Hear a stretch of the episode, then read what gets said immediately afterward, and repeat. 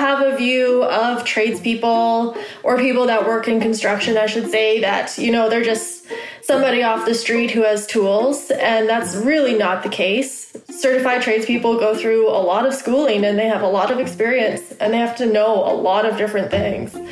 Um, so having that certification is just kind of something to add to their name, add to their resume, and it really proves that it is something legitimate and it's a real career path. Our goal is to get people registered as apprentices and, and uh, through to certification and completion uh, because we feel strongly that uh, trades careers are not only viable but extremely beneficial to not only individuals but uh, the province as a whole. Some people have made comments that this is a, a, a union uh, issue that the unions are trying to. That, that's not true. It's, it's union or non-union. We're talking about the employees and the tradespeople of British Columbia. I don't care if you're union or non-union. Everybody needs to be trained to the same standards. And if you're not to the tra- trained to the same standards, you don't get the quality tradespersons.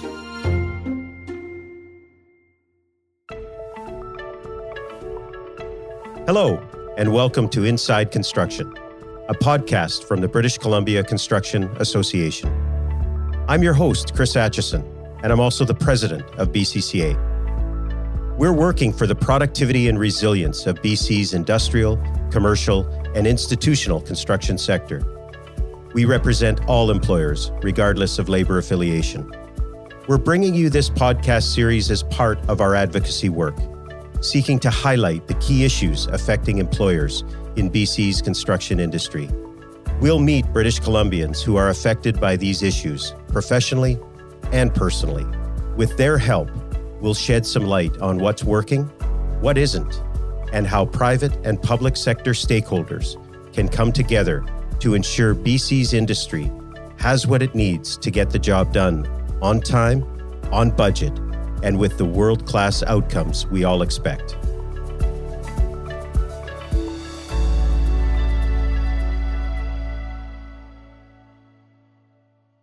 Today, we're talking about the return of skilled trade certification in British Columbia. It's being introduced with 10 trades within three sectors electrical, mechanical, and automotive. Within the electrical sector, the trades are electrician for construction, industrial electrician, and power line electrician. Within the mechanical sector, they are refrigeration and air conditioning mechanic, gas fitter A and B, steam fitter and pipe fitter, and sheet metal worker. And finally, within the automotive sector, the trades are heavy duty equipment technician, automotive technician, and auto body and collision technician. These 10 trades will be rolled out over a four year period, starting with the electrical and mechanical sectors in June of 2022. The automotive sector will follow in 2025.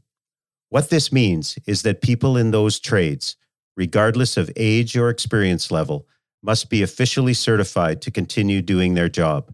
This is going to be mandatory, and the provincial government says that this will lead to more stable jobs and higher pay.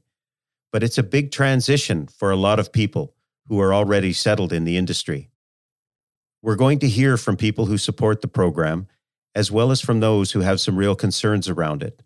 First, Let's meet Rod Bianchini, Chief Strategy and Compliance Officer at the Industry Training Authority. The ITA is in charge of implementing the new certification requirements. So, Rod, why were these trades picked? the reason they were picked uh, from from the, the, the working group that that was put together a couple years back uh, was really for the ease of implementation. A lot of those trades have, are already under a, a, regulatory framework, so really the transition to a skilled trades uh, certification environment uh, would prove uh, we felt to be uh, or the group felt to be much less labor intensive than than potentially some other trades coming down the road, and, we get to really plan out the uh, the implementation in a thoughtful manner. Okay, and there's one question at the top of minds of many. Uh, I'm going to put it to you a little bit bluntly: Are people going to be kicked out of their jobs as a result of not being certified? Yeah, and that's a really valid question, and and, and one we've heard throughout our engagement. The very uh, direct answer to your blunt question is uh, there's no intention to kick anybody off a site uh, we are putting together a comprehensive compliance team uh, to address uh, skilled trade certification in a model that uh, emphasizes education to compliance. Our goal is to get people registered as apprentices and and uh, through to certification and completion, because we feel strongly that trades careers are uh, not only viable but extremely um, beneficial to not only individuals but uh, the province as a whole. Great. And what are some of the plans in place to support uncertified workers through to completion? Uh, we have a team of 20 advisors on the ground that uh, provide coaching, direction, information to apprentices and sponsors, and that's that's their uh, their main focus, and really to support people through that apprenticeship journey because we know perfectly well uh, we can look at an apprenticeship journey on paper uh, and and every, everything looks the same for everybody but we know individuals have have lives uh, individuals have um, situations that happen to them uh, during their apprenticeship that need p- potentially uh, some special consideration and support. So, some specifics around, for example, challenging exams. People can apply for accommodations and bring those accommodations to an advisor and work through that to help them get to the examination writing and certification. Advisors also are very in tune, and the organization as well, uh, very in tune with um, local resources and regional resources that they can provide for individuals uh, for extra help as well. So it's not training for training's sake. It's really about you know what is viable in the community, what leads to to uh, the potential, the very high potential for a permanent job in the trades, and and really really try to work with communities to to draft that out and and connect with uh, local training providers and, and bridge some of those discussions. Prior to 2003, there were 11 compulsory trades in BC. But in 2003, the province introduced modularized training and brought in the ITA to govern the new system. To become a certified journey person under this system, workers still had to complete an apprenticeship but there were no longer trades that only allowed certified journey people or indentured apprentices to practice. Stringent requirements were put in place to ensure that the work was done to a high standard and provide assurance that tradespeople have the knowledge and ability to do regulated work in the province. The Safety Standards Act defines the scope of regulated work within the specific certificate. Advocates of the current BC system like it because it decreases the training time requirement making it easier to attract people to the trades. Apprentices have more flexibility in pursuing types of specialization within their trade, and employers can play a more active role in identifying the skill requirements for their apprentices. While opponents of the current BC system say that compulsory trades make the industry safer and the quality of work is higher. The most measurable impacts of the BC system have been an overall increase in the registered apprentices but a decrease in the apprenticeship completions. Let's hear what others have to say. Monica Zwilling is the Human Resources Manager at Massey Electric. She's originally from Alberta and says that she was surprised to learn that BC doesn't have a skilled trades certification program. We've already been following it. We only hire registered apprentices and we only hire certified journey people. Um, so it just kind of helps get rid of that gray zone. I have had people apply typically from smaller companies where they haven't had to follow the process of becoming certified. Um, so that will definitely help us in making sure those people are certified and it just opens up that labor pool for us. Um, I think there'll obviously be some growing pains and some challenges along the way, but I think those will be pretty easy to overcome. And what might you say to people who are considering careers in the trades or people who have been in careers in the trades for a long time but aren't interested in pursuing certification? I think it's a good step for them to take in their career, um, adds to their resume, makes them more employable, gives them more opportunities for their career path. There's a lot of benefits to it.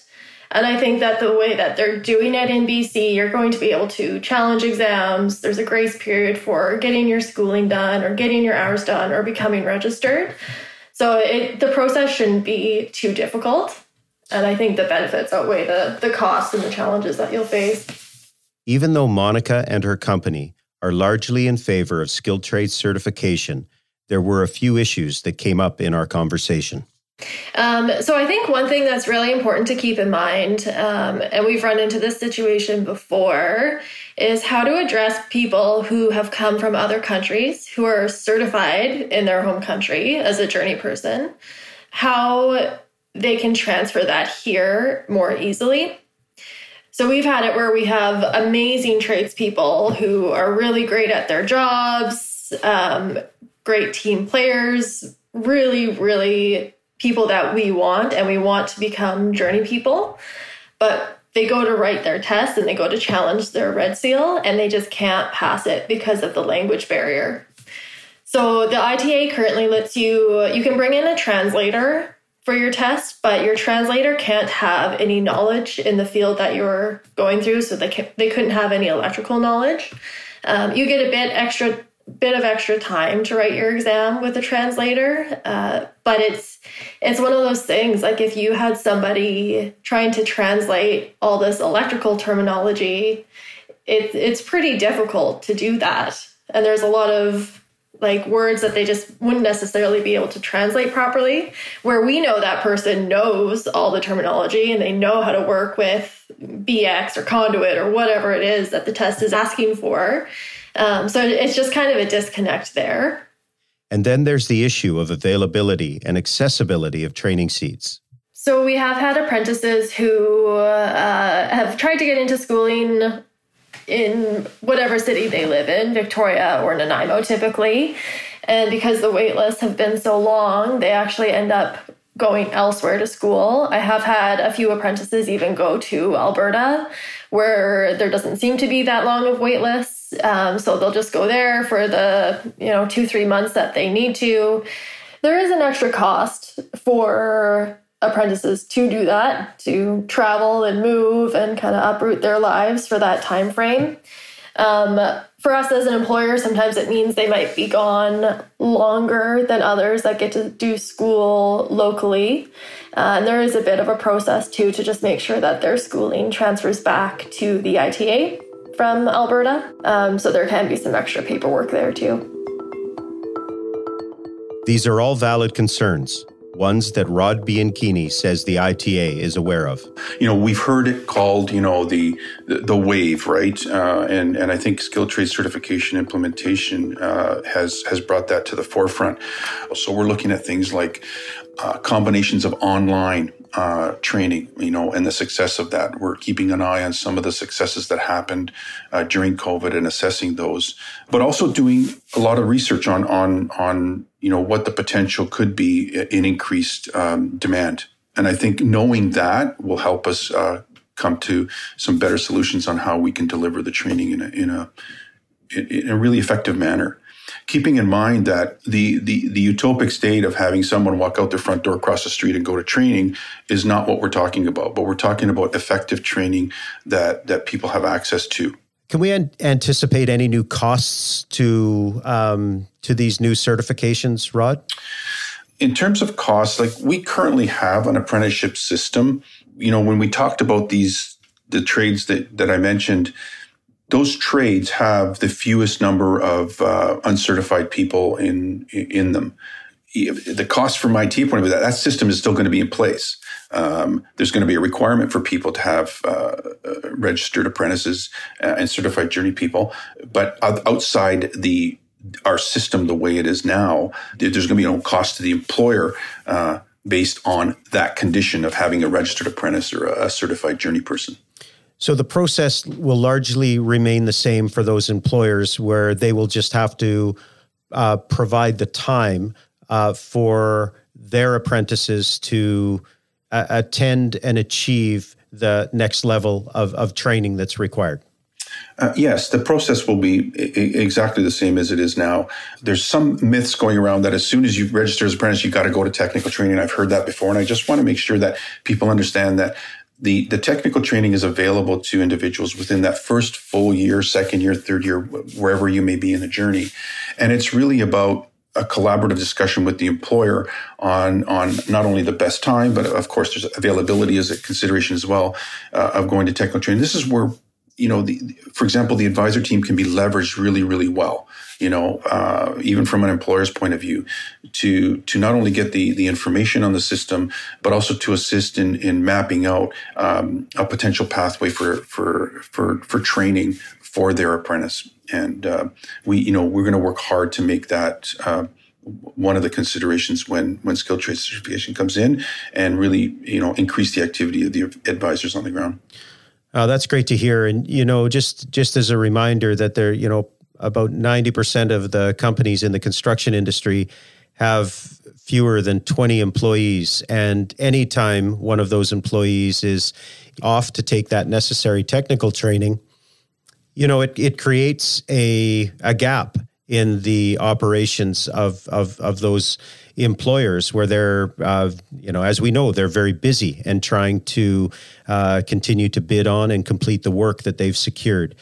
So, um, you know, maybe explain that process, how the engagement with those apprenticeship advisors can work uh, uh, towards the benefit of the employers if they have that type of engagement, and then how it could uh, affect that uh, opportunity for an individual to receive training that works for everybody.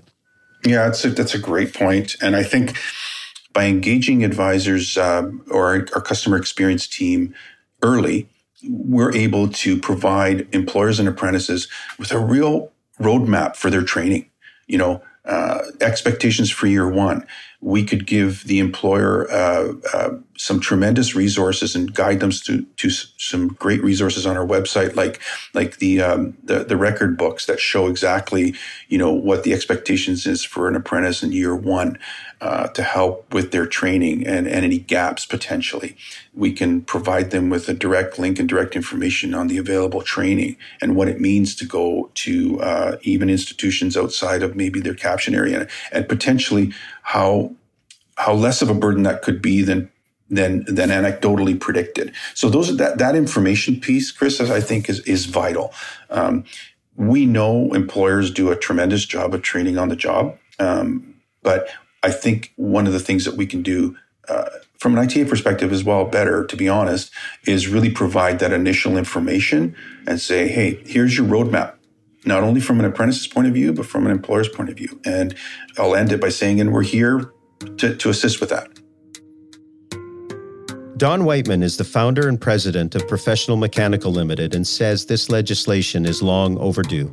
it, it is absolute 100% imperative that we train all of our tradespeople in British Columbia in all aspects electrical, mechanical, heavy duty mechanics, automotive mechanics, everybody, plumbing. It is imperative they're put through a stringent government program, as I was several times in my life. It's clear that Don is passionate about this subject. That passion comes from his own experience as a tradesperson. Well, so I, I graduated high school in 1980. And when I got out of high school, within weeks, I had started an apprenticeship as a heavy duty mechanic. I worked for a very large construction company, one of the oldest construction companies in Canada, which is gone now, called Dominion Bridge.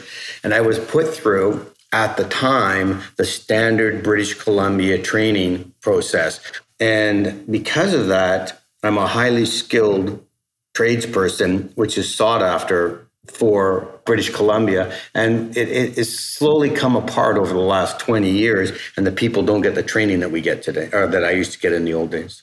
So, in in what we're seeing with the skilled trade certification here in BC, uh, you also know that we're facing a skilled worker shortage. How do you think this movement towards skilled trade certification will help improve worker retention and attraction to the trades? So, there are some companies out there in all trades, not just in the mechanical or, or electrical uh, industry, but in all trades that will put people to work and they will put them to work and teach them specific tasks and then never train them after that. So they never get proper training. Say if it was an automotive mechanic, he gets stuck on transmissions and he never does anything else. So then he doesn't get put through the government apprenticeship program. And so technically, he's well, he's not certified. And so because of that, he's limited in what he does. So if he quits or loses his job, becomes virtually unemployable.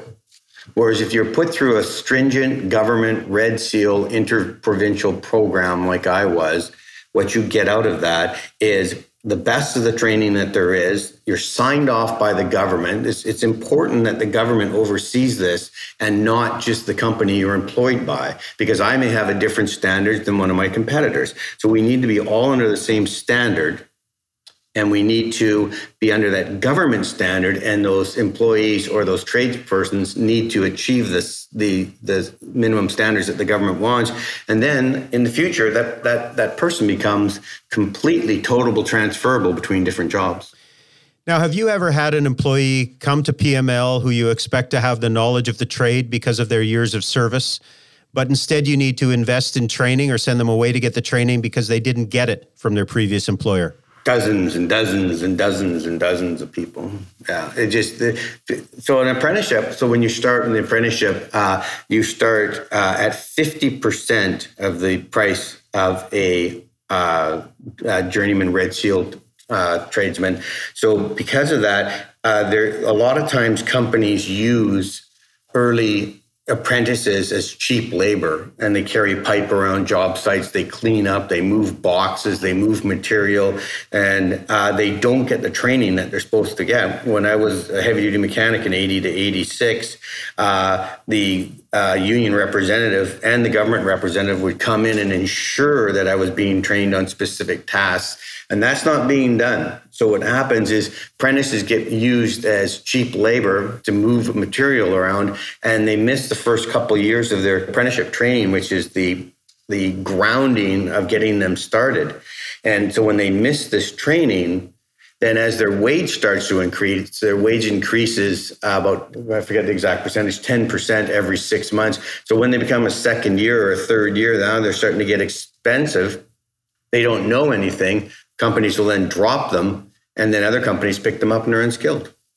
So the important piece of this is that that certainty that the on on the job training and is is being managed and the, that there is a compliance to that piece. Correct. Yeah, there has to be somebody overseeing this. There has to be somebody that shows up on these job sites of these companies. And and uh, some people have made comments that this is a, a, a union uh, issue that the unions are trying to that that's not true it's it's union or non-union we're talking about the employees and the tradespeople of british columbia i don't care if you're union or non-union everybody needs to be trained to the same standards and if you're not to the trained to the same standards you don't get the quality tradespersons employers are the ones that have a duty to accommodate these workers to make sure that they're trained properly. The government has a duty to check up on the employers to make sure they're following those standards.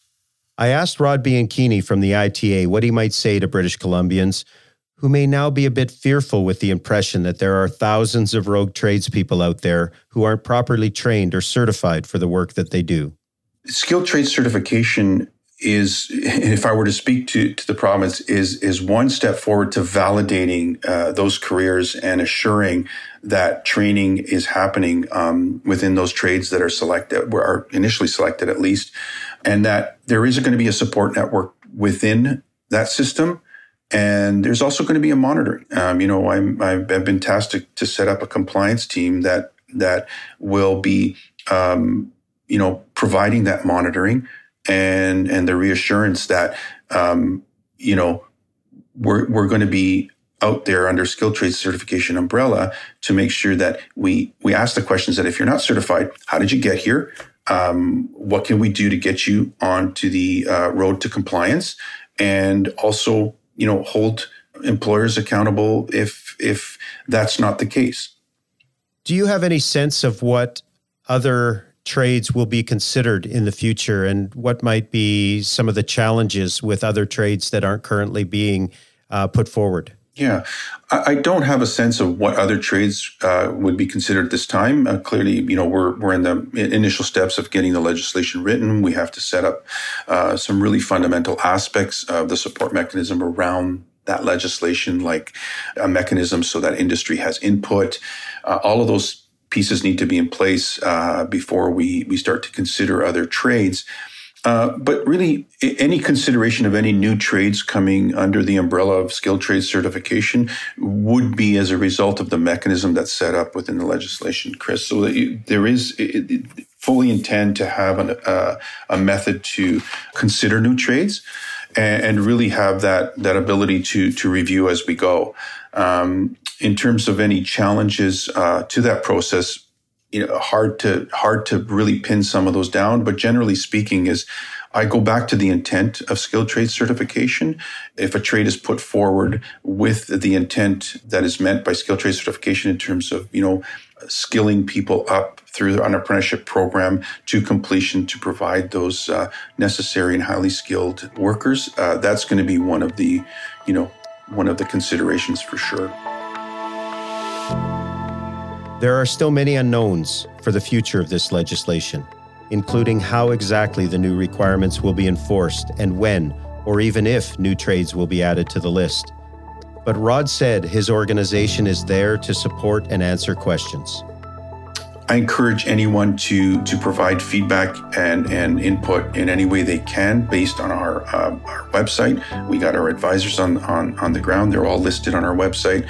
We have our customer experience team. Um, and uh, my email box as well. Uh, I'm very keen on on on receiving feedback uh, and uh, really trying to understand, you know, some of the major issues that that are that are really top of mind for for employers and sponsors, especially. BCCA strongly supports training and has always been a proponent of apprenticeship. Our members hire and train apprentices, and we operate some of the most innovative and far reaching workforce development initiatives in Canada. We know that the right training is essential for safety and career advancement. However, adding new potential barriers by mandating skilled trade certification doesn't come without a caution from industry and BC's economy as a whole. And here's why. BC's construction industry is already facing a skills shortage of at least 11,000 workers. Unemployment in the province is at generational lows in construction and most other industries. Job seekers have many options, and we're competing with all of them. The majority of BC's construction employers, up to 80%, have 10 employees or less, limiting their operational capacity to participate in the apprenticeship system. Most level 1 to 4 training programs for apprenticeable trades are already operating at near or full capacity. Waitlists for these programs already can be as long as a year and there is no measurable difference in safety outcomes between provinces with compulsory trades and those without it. All that said, these first trades were chosen by the government to cause as little disruption as possible. And BCCA is here to support this transition and do everything in our power to make it work for industry, including participating in the industry and government working groups. Get in touch if you have any feedback you'd like to ensure makes it to those in charge. BCCA's Workforce Development Program staff are fully briefed on the new regulations. Employers who are seeking talent can always connect with our Skilled Trades Employment Program for no cost assistance in finding workers and navigating the apprenticeship system. If you'd like to get in touch, visit our website, www.bccassn.com, where you'll find out more information about skilled trade certification in our industry priorities section. That's all for this episode of Inside Construction. But let me leave you with this. Next time you're walking down the street, take a look around you at the built environment that you rely on for everything you do. Take a minute to think about the contractors and the complex ecosystem that's required to build it to appreciate the skill and efforts of the tradespeople to recognize their professions and their livelihoods. They put their all into it, maybe more than you've ever realized before. Together, let's build a construction industry that works for everyone. Thank you for listening, and tune in again to get inside construction.